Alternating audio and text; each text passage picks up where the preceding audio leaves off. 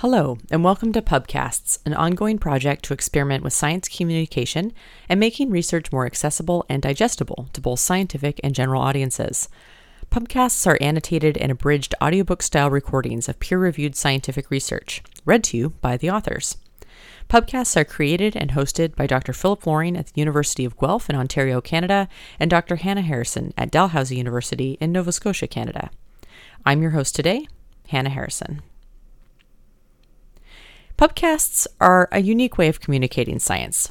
To keep things straightforward, we, you won't hear the in text citations, long acronyms, or other details that can make wading through an academic paper more challenging. But, like all peer reviewed research, this work stands on the shoulders of researchers who came before. So, we strongly encourage you to visit the paper online and see the full reference list, as well as to enjoy any tables and figures that may help explain some of the more interesting findings. This paper that you'll hear today is available in open access online. Today's paper is called Pubcasts Putting Voice in Scholarly Work and Science Communication, published in the journal Science Communication and written by Hannah L. Harrison and Philip A. Loring. You can find the full text online using the link found in the show notes of this episode. We'll start today's paper with the introduction. Podcasts are audio programming, often taking a form similar to traditional radio programming, but distributed in digital formats and available to audiences via the internet. Since the early 2000s, podcasts have emerged as a popular, accessible, and easy to produce audio medium for entertainment and for information. The number of podcasts featuring scientific topics has dramatically increased in recent years, with an increasing number of scientists entering the podcasting space and the resulting content being directed at public audiences. Podcasts are filling a niche for scholars whose time is limited, and yet they face constant demands to keep up with emerging literature and to expand the impact and reach of their work in creative ways. In the face of these sometimes contradictory challenges, scholarly podcasting has played multiple roles, including as a means to multitask, as a, me- as a way to make use of time not otherwise conducive to reading, such as during a commute or while multitasking, or while performing monotonous work related tasks. They're also a really effective way of sharing one's own work more broadly.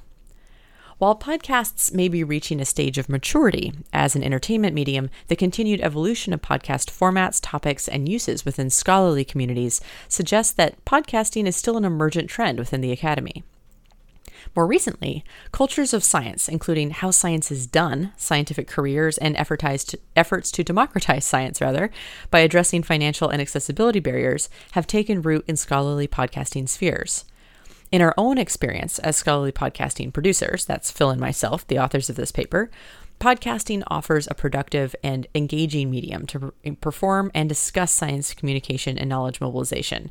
Though, in our experience, convincing funding agencies of these values, of these outputs, does remain an evolving challenge. To assist in managing these hurdles, several informative guides have been published offering direction for scholars interested in incorporating podcasting into their work.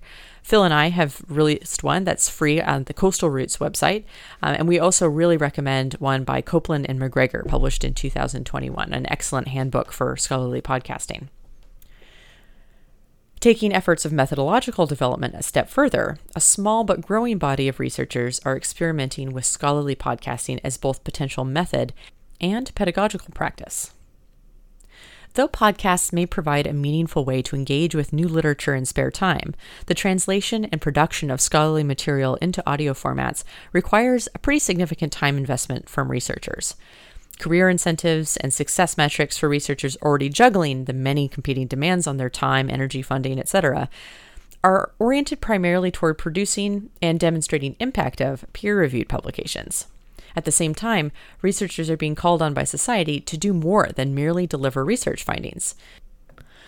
We are being asked to help practitioners, policymakers, general public mobilize that knowledge towards solving societal challenges. As such, the potential of the oral turn toward more accessible, legible, and engaging science communication to meet those needs really shouldn't be ignored. So we ask you, our, our audience today, how can podcasting formats evolve to meet the existing needs and constraints of researchers while also incentivizing greater sharing of scholarly work with public audiences? One response to this question may be an audio format that riffs off of the existing podcast format. Pubcasts, short for publication podcasts, are low barrier hybridizations of scholarly podcasting and the traditional publication model. Pubcasts, like the one you are listening to now, are abridged and annotated audiobook style recordings of scholarly work, most commonly peer reviewed articles, but also other things, and they're read to you by the authors or authors. That's it. No additional music, no script writing, no hunting for guests, and very little post production is required. In fact, recording this pubcast only took me about 20 minutes. We co created the pubcast format out of a desire to make our work more accessible and as a reflection of our own love of oral entertainment and information, of getting to listen, but also with the practical needs and abilities of researchers in mind. Pubcasts, as their name suggests, can be thought of as a branch of the podcast family, and that they are these short audio recordings available in a digital format for download. We believe that pubcasts, given their format, audience, and relative ease of producing them when compared with the longer form podcast approach, are well positioned as effective science communication and knowledge mobilization tools that achieve several important outcomes. Let's review those outcomes. First, Pubcasts are highly accessible forms of scholarly work. The script that you work off of, such as the one that I'm reading to you now, is just an abridged version of published research, allowing authors to refine their recordings to only those key messages and details of their publication that they want to share. Pubcasts focus on communicating the highlights of a study in lay language and therefore translating written context into more listener friendly material. In our podcasts, for example, we usually leave out in text citations, briefly summarize literature reviews and method sections, and really try and highlight those take home messages from the discussion or the conclusion sections of the normal uh, formatted paper. Like graphical abstracts, highlight lists, or plain language summaries that are becoming increasingly popular and increasingly requested by peer reviewed journals, Pubcasts can add value to a publication by offer, offering more and diverse opportunities for readers to engage your work. This is especially true if the primary publication is published behind a paywall. Second, pubcasts may also advantage people for whom concentrating on or deciphering texts is really challenging, for people who have low scientific literacy or those who have experienced visual impairment.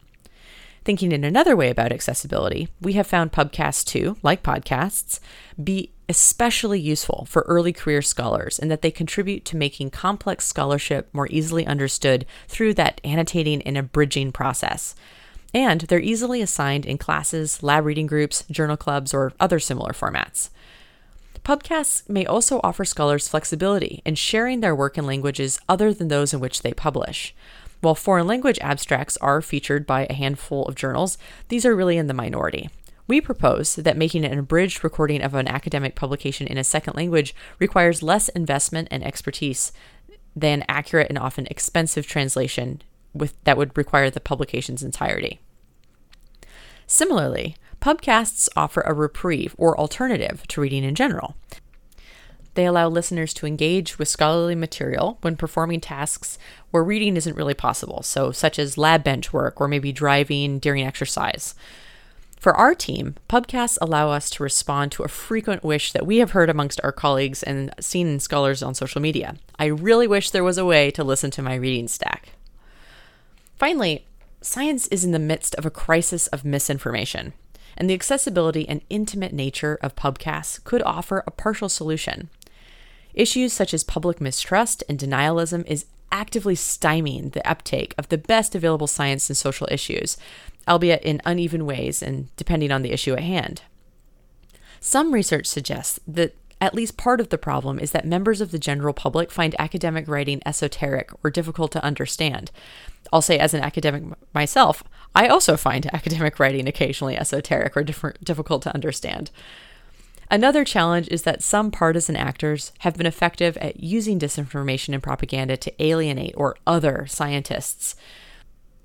Pubcasts may help with both of those challenges. The accessibility and more intimate, humanizing nature of pubcasts can help scientists dispense with, as Alan, in Alan Alda's great words, the guru on the hill model of science communication. Pubcasts are a product of scientists going out of their way to meet people where they are, which follows Contessa's argument from 2022 that the problem is not in the content per se, but in how so- scientists socialize it. So let's move to the next section pubcasts, which we call the basics.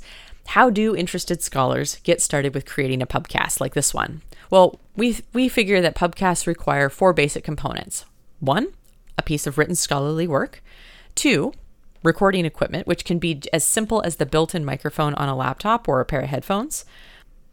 Three, simple editing software. We recommend a program called Audacity, which is open source and free to download, and what I use to record this podcast today.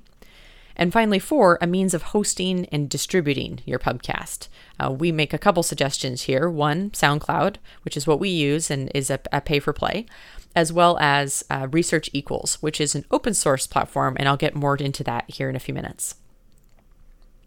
Rather than requiring entirely new discussion or content, pubcasts draw from existing published material, and they require little or no additional material or equipment to create.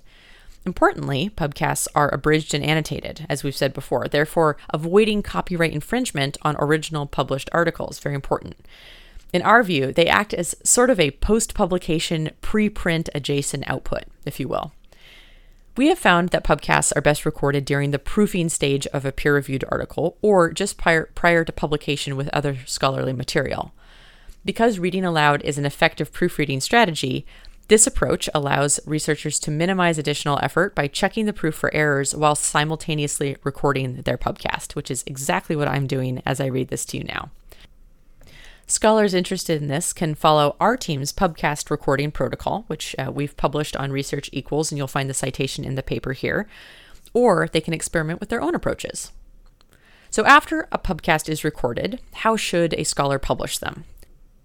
While some publishers have shown interest in moving toward hosting pubcast audio themselves, currently the onus for hosting and distributing pubcast audio still lies with the pubcast author.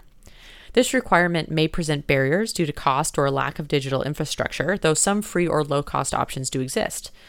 Regardless of where a pubcast is hosted, we have found that publishers have, broadly speaking, and to date, been receptive to finding creative ways to at least link a, a previously hosted pubcast to a soon to be published article.